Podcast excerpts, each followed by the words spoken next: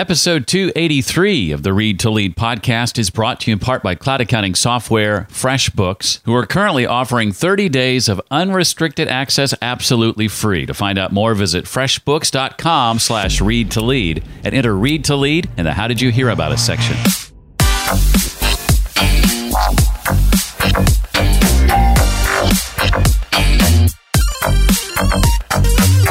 While an organization is really focused on developing its future leaders, don't forget to develop those current leaders because they're really at the peak of giving back to your organization at that point.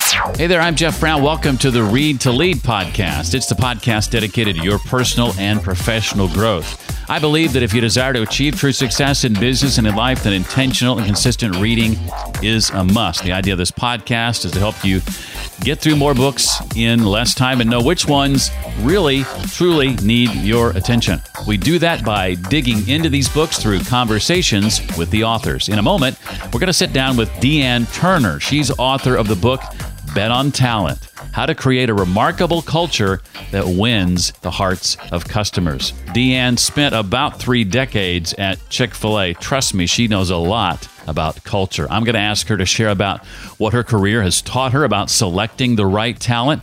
I'll ask for her thoughts on servant leadership and nurturing an abundance mentality. I'll also ask her how to encourage your team to make emotional connections with customers and plenty more. If you're looking for other podcasts to check out, might I recommend the Modern Manager Podcast. The host, Mamie Kanfer Stewart, shares practical advice for managing a team and how to deal with the daily life of being a manager. She mixes it up a bit with some guest interviews and also solo episodes where she dives into a specific topic, things like how to build psychological safety or how to do meaningful one-on-ones or how to establish team email practices, for example. They're all strong, but if you're looking for one to start with, check out episode forty-five, Investing in Meaningful One-on-Ones. I'll put a link to it in the show notes to make it easy for you to find. You can also go to mamie k s dot com slash podcast. That's Mamie, M-A-M-I-E-K-S dot com slash podcast. Dee Ann Turner is a thirty-three-year veteran of Chick-fil-A, Incorporated. Prior to her retirement in two thousand eighteen, she was Vice President Talent and Vice President Sustainability. She was instrumental in building and growing Chick-fil-A's well-known culture and talent systems, and during her long career, she selected thousands of corporate staff and Chick-fil-A franchisees. Now, from that experience back in two thousand fifteen, she released her first book, It's My Pleasure, The Impact of a Compelling Culture and Extraordinary Talent. Her brand new book, officially out now, is called Bet on Talent, How to Create a Remarkable Culture That Wins the Hearts of Customers. Dee Ann, I'm excited to have you. Welcome officially to the Read to Lead podcast. Oh, thank you so much, Jeff. It's a pleasure to be with you. Well, I've had uh, some experiences uh, very recently at a couple of your unnamed competitors. That left me wanting. I'm sure the powers that be at those organizations would, would be mortified if they knew of my experiences. In fact, I, I may indeed share those uh, with them. And I, I know that they feel they've done their, their due diligence in instilling a particular culture, but obviously they haven't. How do you define, in your time from Chick-fil-A, organizational culture? What does that mean ultimately, Dee Ann, to you? Sure. Well, it's interesting what you just commented about some of the experiences you've had, because culture, you know, some people, one of the definitions I've heard is culture is what we do. Mm. And that's what you're experiencing. I define culture as, as a little differently. I actually define it as the soul of the organization. Mm. When you think about that analogy, you know, it's core to our very being, and um, it's it's who we are deep, deep inside, and it's formed um, by some decisions we make about, you know, particular elements that we want in that culture. For instance, you know, what is our purpose? Simon Sinek says, start with why. Well, that is, that's the purpose. Why are we here at all? Why do we exist at all? I think having a meaningful purpose is the first step in this remarkable culture that you want to create. The second step is to have a challenging mission. You know, what's a mm. goal that everybody is excited to rally around and go after and achieve together? While purpose doesn't usually change, when we reach a, uh, achieve a challenging mission, we want to set a new mission, to go after a new goal. And then thirdly, I think an important element of a remarkable culture is a set of demonstrated core values. And you notice there I say demonstrated rather than just a list of core values, because if we put something on the wall and we don't demonstrate it, particularly from leadership, but actually everybody in the organization, then these core values don't really integrate into the organization. So it sounds simple, but of course the execution of all of that's very difficult. Well, uh, Dee Ann writes extensively about rules versus principles uh, in this book, something that, that uh, I learned a lot about as I read what uh, what she wrote. Dee Ann, describe what you mean when you say uh, something different happens when, when people are free to operate under principles taught by leaders rather than being forced to be compliant to a, a stack of rules. This is actually my favorite part of the book because it's insights that I had Um, since I wrote my first book five years ago. And it was, um, it's funny because it was one of the first experiences I had, and I write about it in the book, of my previous employer and, and how, you know, I had such a demanding, uh, controlling boss, and everything we did was associated with a rule. And then I went to work for Chick-fil-A, and, and they did everything by principles. In fact, there were times, especially in my role as head of H R, people would beg for a certain rule. You know, it's like, why don't you define the dress code here? Why don't you define um, other certain things? And and, our, and and sometimes they were bigger issues, of course, than that. But the reason behind that is, is because it squashes collaboration and creativity and innovation when you start making people compliant to rules. So let me give you an example. I was traveling not long ago at a hotel, and the, as soon as I arrived there, just by the way I was treated, I knew that I was in an environment where employees were required to be compliant to rules. Mm. And I can give you a bunch of examples, but my favorite is regarding room service. Uh, you know, there's a thirty minute window of time in which they bring you your meal. And I was about three minutes away from the expiration of that window when I, I received a phone call from the room service attendant to tell me that she was on her way with my breakfast. So she brought it in, and I knew I knew it wasn't good when the first thing she said was, "I sure hope you have a coffee cup in here because I forgot one." But the, after that, she said, "Oh, and I didn't bring you bread because you didn't check a box for bread. And even though it's included, now when people don't check the box, I just don't bring it." Mm. But she brought me jelly. And so she saw this strange look on my face, and she said, "Well, I can go get you an English muffin." I said, "I would be grateful for that." And so she left. But I thought about it. I thought, you know, when she called me to tell me she was on her way, that would have been the perfect time to ask me, "Hey, I noticed you didn't mark bread, and you know it's included. Did you want bread today?" That would have been a great response. But what was going on there in that environment is that these employees were working under so many rules that they were beginning to make up their own rules. And that's really toxic for a culture. So it's so important to have a good balance of rules and principles. Obviously, there has to be rules. You have to have food safety rules and security rules and, you know, practice generally accepted accounting principles. But at the same time, employees who are able to use some flexibility will provide a lot better service to guests and customers. Mm. Uh, you say that organizations that invest a lot in the culture understand that people decisions are the most important decisions that a leader makes. What what have you learned about selecting the right talent over the course of, of your uh, illustrious career? Well, when I talk of people decisions, I'm talking about everything that relates to that, mm. whether it's the selection or the stewarding or the what I call sustaining of talent. But when I think about selection, you know, there are really two issues there. There's the criteria, and then there's the process. Mm.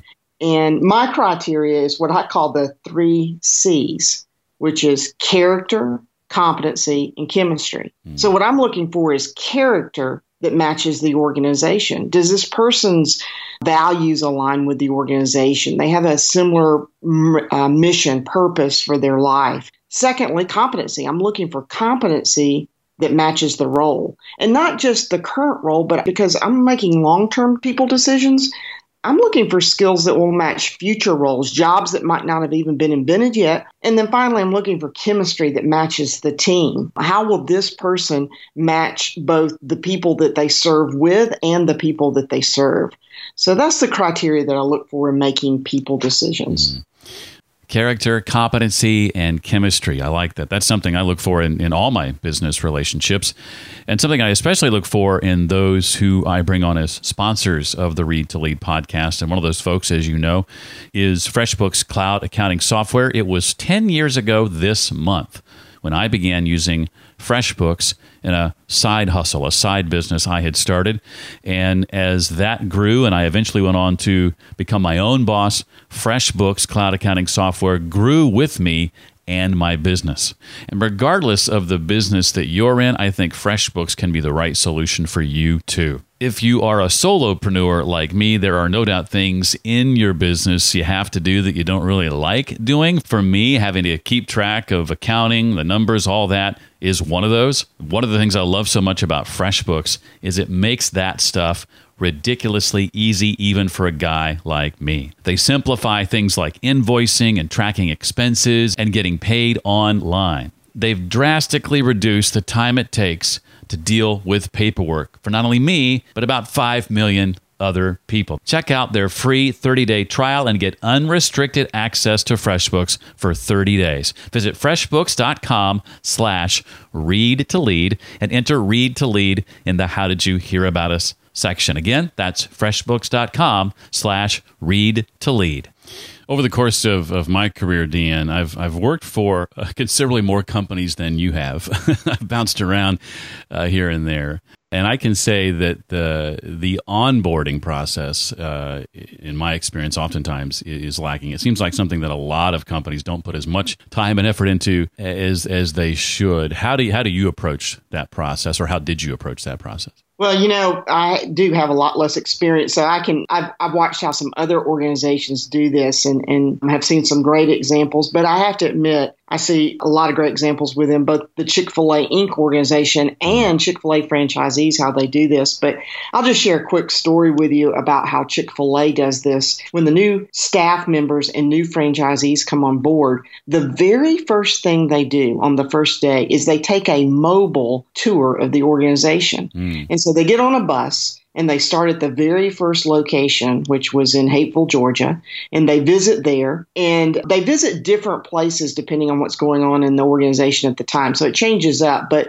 they hit all the hallmarks of the history. They go to the first mall location there in Atlanta. Mm-hmm. They go to the chairman's office and the Coca-Cola company because Coca-Cola is one of our biggest suppliers. And they talk about, you know, relationships matter. They go to some of the organizations like the Junior Achievement, the Chick-fil-A Junior Achievement Foundation. Financial center there that teaches young people financial literacy that Chick-fil-A built, and they visit where some of the places where Chick-fil-A's money goes to. But the coolest thing about this is you'll never guess who's leading this tour. It's the C E O. Mm. And he believes culture is so important that he's the one who does that. And so he leads that tour. I mean, this is a over ten billion dollars company now, right? Mm. And uh, he leads that tour, and then he takes them all to his house for dinner that night, which is pretty amazing. So you talk about great onboarding programs, but how people start their first few days in an organization is going to set the tone for their whole experience with you. So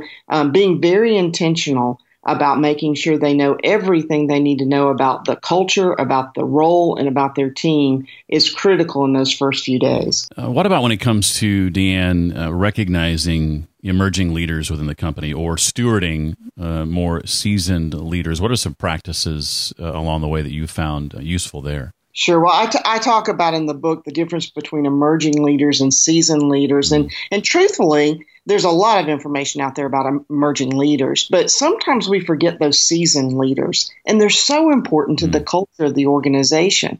You know, there are people who are coming along behind them that might have some skill sets that they don't have. But the truth of the matter is most of those seasoned leaders have contributed a tremendous amount to the organization. And what they bring, their number one commodity is their wisdom and their attachment to the culture. So um, being sure that at that point in, in a seasoned leader's career that you're really allowing them to continue their development so they can develop others, have them in leading mentoring programs and being involved in that, have them continuing to um, sharpen their skills. I like to say that they know the, the difference in a seasoned leader and emerging leader oftentimes is the seasoned leader knows the difference between a new idea and a simply repackaged one. Mm. And many of them, and I believe this because I believed it about myself, but that is the prime of their career oftentimes in terms of what they know and what they've learned, even from a um, people skills standpoint, and they have a lot to offer. So while an organization is really focused on developing its future leaders, don't forget to develop those current leaders um, because they're really at the peak of giving back to your organization at that point. Mm, on the topic of, of leadership, if we can stay there for just a moment, talk a bit, if you would, Dee Ann, about your belief in servant leadership, as well as things like nurturing what you call an abundance mentality. Well, I think that leadership, the very nature of the word, means that you're a servant. You're serving people if you're a leader. And, you know, I love the organization that I grew up in, and I did. I started there at twenty-one, and under the influence of our founder, Truett Cathy, was really where I, I learned that. And from the You know, early stages of my career, I learned that the higher you go in the organization, actually, the more you're expected to serve others. Mm. And uh, when you're in an organization, when you're in the service business, everybody is in the service business. There's somebody you're serving, whether it's, you know, the team members and franchisees that serve customers, or it's the staff that's serving the franchisees. Everybody is serving someone. You know, I tell the story in Bet on Talent about early influence in my career. And um, it was the very first national Chick-fil-A conference. We called it Seminar. That I was invited to as a twenty-two-year-old employee. And my spouse was with me, and we get on the plane, the chartered flight, and we find that our seats are in first class. Mm. Again, I'm a twenty-two-year-old hourly employee at that point. And I thought there was some mistake, especially as I sat there, and the Cathy family, who owned the company, walked right past me to take their seats and coach. And, you know, thirty-three years later, Chick-fil-A goes to their conference this past year, and there's a chartered flight, and an operator takes a picture, and thanks to social media, we see these things much differently now, takes the picture of himself in first class, this operator is a franchisee, of himself in first class as Dan Cathy makes his way to the back of the plane. Mm. And so that's how I learned servant leadership, is, is that really the word servant's not necessary, because leaders are servants, and they serve um, other people in the organization wherever they are. And I think that contributes to a pretty remarkable culture. Wow, I got I got chills hearing you tell that that story. That's that's amazing. Well, uh, creating remarkable experiences for customers, it gets a, a lot of attention in many business circles today. But you say that before you can do that, you have to create amazing experiences for your employees. We, we've talked a little bit about some ways to do that. Why do you believe that so strongly? Well, I think the employee experience is going to directly drive the customer experience. And we've all seen this. In fact, the experiences you started this interview with, you know, it's likely that the employees that you were having a poor customer experience with were having a poor employee experience. Mm. One of the smartest things that, that Chick-fil-A's done, and I think it's the difference between them and, and many other franchised operations, is when Truett started his company, the idea was not to sell a bunch of franchise territories to a, a award to individuals so that they could build their own empires. But it was really to replicate his own business philosophy, which was to be an on-site leader, investing in the employees and having personal relationships with the customers. Mm. So for a long time, he limited those opportunities to just one restaurant. And then later it was two restaurants. And now there are a handful of franchisees that have three restaurants. But that's part of what makes such a different customer and employee experience, is that on-site leadership that's really invested in the people, rather than somebody who's in a faraway land hiring general managers that, you know, turn over once a year. Many of these franchisees have led these businesses for twenty, thirty, and forty years. So their longevity, their uh, commitment, all of that helps makes for a better employee experience. And when employees are happy, then they treat customers well. I had the uh, the good fortune to be there when the first Chick-fil-A in Franklin, Tennessee, run by Bill Fender, uh, was opened. Uh, yeah, and uh, to see that that location grow the way it has, it's just been, been amazing. Uh, from one line, drive-through line, to two, and, and as many times as I've gone through that line, I've, I've I've arrived at the restaurant and will in the early going would think, oh my gosh, this line is wrapped around the building at least once, maybe twice, sometimes. How long is this going to take? And ten minutes later, I'm being handed my food. It's amazing to me how efficient that process is, and how inefficient it is at most other places that you could go to. It just blows my mind. Well, there's been a lot of commitment to um, helping speed that service up. And you know, those team members and franchisees do an outstanding job of executing on that. Mm. Well, let's turn our attention to uh, the customer for a second, inviting them into this remarkable culture. How, how do you encourage, you mentioned personal relationships, how do you encourage team members to make emotional connections with customers? What does that look like?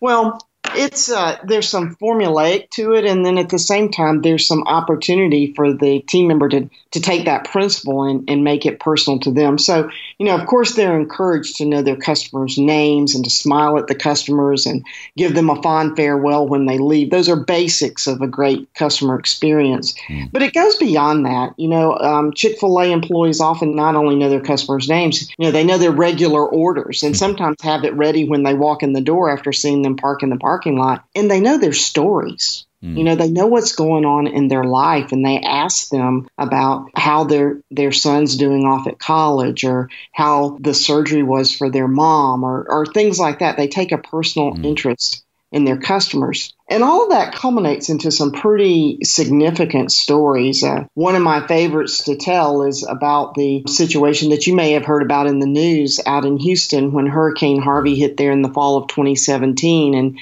a couple of Chick-fil-A customers were in their home, and, and the water was rising. They didn't know what to do. They called nine one one and the local police, but they weren't able to help them at all. And so they end up calling their local Chick-fil-A restaurant.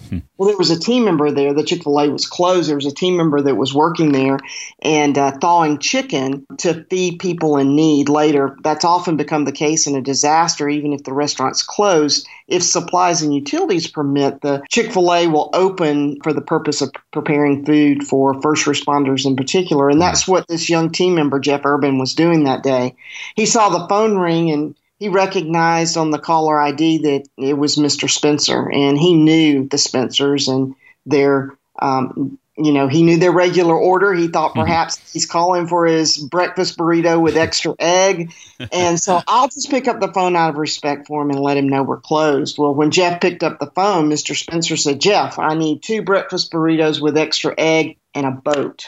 Wow. And so, long story short, Jeff calls his human resources director. Now, this was not to ask permission. This was because he knew Cindy's husband had a boat mm. and sent the boat over there. Along the way, they picked up two jet skis to, to put the um, Spencers on so that they could put a few of their precious belongings in the boat, and they, they saved the customers. Wow. But that really, to me, is the epitome of the example of creating an emotional connection with customers. Here were two senior citizens in a life-threatening situation, and of all the people they chose to call, they called their favorite chicken restaurant to help them in their time of need. And I thought I had goosebumps before. Yeah, it gives me goosebumps every time I tell that story.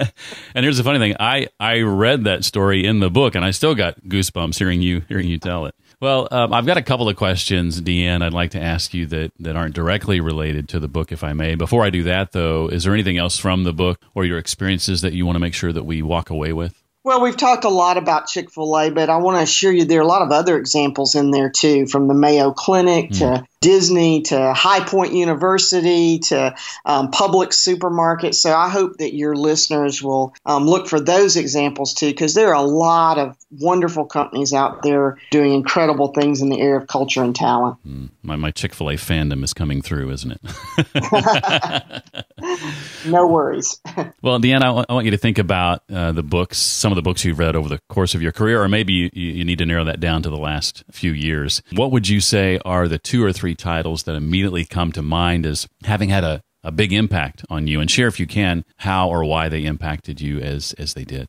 Well, first of all is Integrity by Doctor Henry Cloud. Mm. Henry was a consultant to, or is a consultant to Chick-fil-A, and, and I had the opportunity to spend time with him. And one of the things I love about his books is, and working with him, it, it, you know, he's the real deal. And so his books, you know, come to life when, when the author is living out what they're teaching. And I just think integrity is at the root of everything we do. It's it's one of the main reasons I stayed at Chick-fil-A for thirty-three years is because I was a witness to the integrity of the founder and other leaders of the organization. And it was the real deal. That is the number one book I recommend to anyone. It's a foundation. It's the one I hope my children read, but it sets the foundation, not just in business, but in life. One of my other favorite books is The Speed of Trust by Stephen M R. Covey. Mm.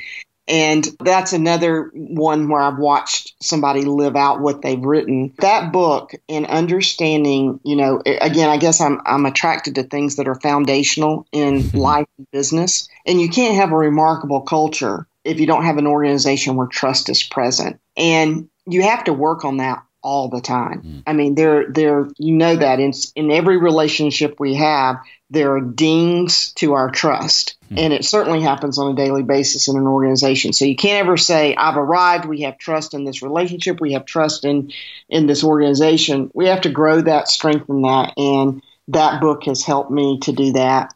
And then lastly, you know, anything by Patrick Lencioni has helped me in my leadership over the years.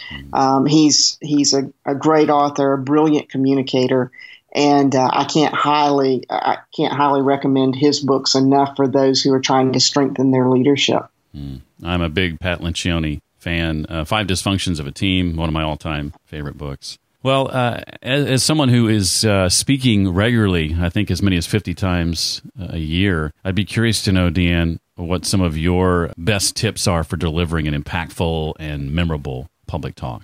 Well, there's two things that immediately come to mind. I mean, we could list a lot of things, but the two things that immediately come to mind are, first of all, know your audience and connect with them. Mm. You know, the, the best experiences that I've had and the best experiences I believe my audiences have is when I've taken the time to really know who they are. And I don't mean just a, a conference call before a talk. I do that all the time. Mm. I mean, going in and meeting people and talking to them. I did a talk a couple months ago. And by the way, I have to remind myself of how important this is. I get busy and I start moving fast. And, you know, I arrive at a location and I know the meeting's going on that I'm going to speak at the next morning. And I'm thinking, I really need preparation or I need some rest or whatever. But a, a month or so ago, I was speaking for this organization. And I usually I'm first thing in the morning and it was mid-morning. So I went to the whole thing before I talked. Mm. And I listened, and I listened to the success stories of their organization. So when I got up to speak, I was able to incorporate their stories into my stories, mm-hmm. all their people by name. Mm-hmm. And, you know, it just made, I mean, I enjoyed it more, and I know they did by their response. Mm-hmm. So that's number one. Make it personal, get involved, know the people you're talking to. Mm-hmm. And the second thing is be a storyteller. And that's nothing new. Everybody's talking about the importance mm-hmm. of telling stories in your own organization. And if you're a speaker, that's really, really important. And one of the things I do, one of the little tips is I just collect stories everywhere I go. So my husband and I just got back from vacation and, you know, I have a little notebook of things that happen to us that make great stories to share in my messages so that I try to keep those fresh and updated. Those are the couple tips I would give your listeners. Mm, love those. In, when I was in radio and doing a, a morning show, we, we called those notebooks and what we wrote in them show prep. Yes. Yeah, we exactly. Always uh, we're, we're referring back to stories uh, that were relatable and in, in, in real life. Well, I know that the uh, next several weeks, Uh, if not months for you, involve promoting uh, this book. But if you were to look beyond that, uh, any idea what's ahead for you and your team? Anything you're working on on the horizon that, that you're excited about or can talk about? Sure. Well, you're right. The next twelve weeks, I'm on the road continuously visiting with um, organizations and conferences talking about Bet on Talent. And it's a good thing I love to do it because I'm going to be uh, off doing that. And then um, after that, I'll get to work on the next book. I've got um, notes and so forth that I really haven't had that sit down for several days and, and hammer it out. I hope my publisher's not listening because they might think I'm further along. Um, we really haven't released um, what that book's going to be about, so I won't say right now. But um, that's that's what's next. And I do a little consulting because I like to keep my material fresh. But obviously, speaking all the time and writing makes it hard to do too much. But I'm looking forward to ha- to bringing on a couple new clients, and I've brought on a few consultants to help me in that. And um, so I'm just looking forward to watching this grow and seeing where it goes. Wonderful. Well, the book again is called uh, Bet on Talent, How to Create a Remarkable Culture That Wins the Hearts of Customers. And her name is Dee Ann Turner. It's a lot of fun, Dee Ann. Thank you so much for uh, taking time out of your, I'm sure, what is a busy day to uh, chat with me and my listeners for a few minutes. I really appreciate it. I've really enjoyed talking with you, Jeff. Thanks for having me. I encourage you to connect with Dee Ann on social media. Just search Dee Ann Turner on your favorite platforms like LinkedIn, Twitter, and such. If you happen to be in the Nashville area or outside Dallas, Texas, be sure to check out Dee Ann's upcoming book signings. The first one happens Tuesday, September twenty-fourth in Nashville at Books A Million on Charlotte Pike.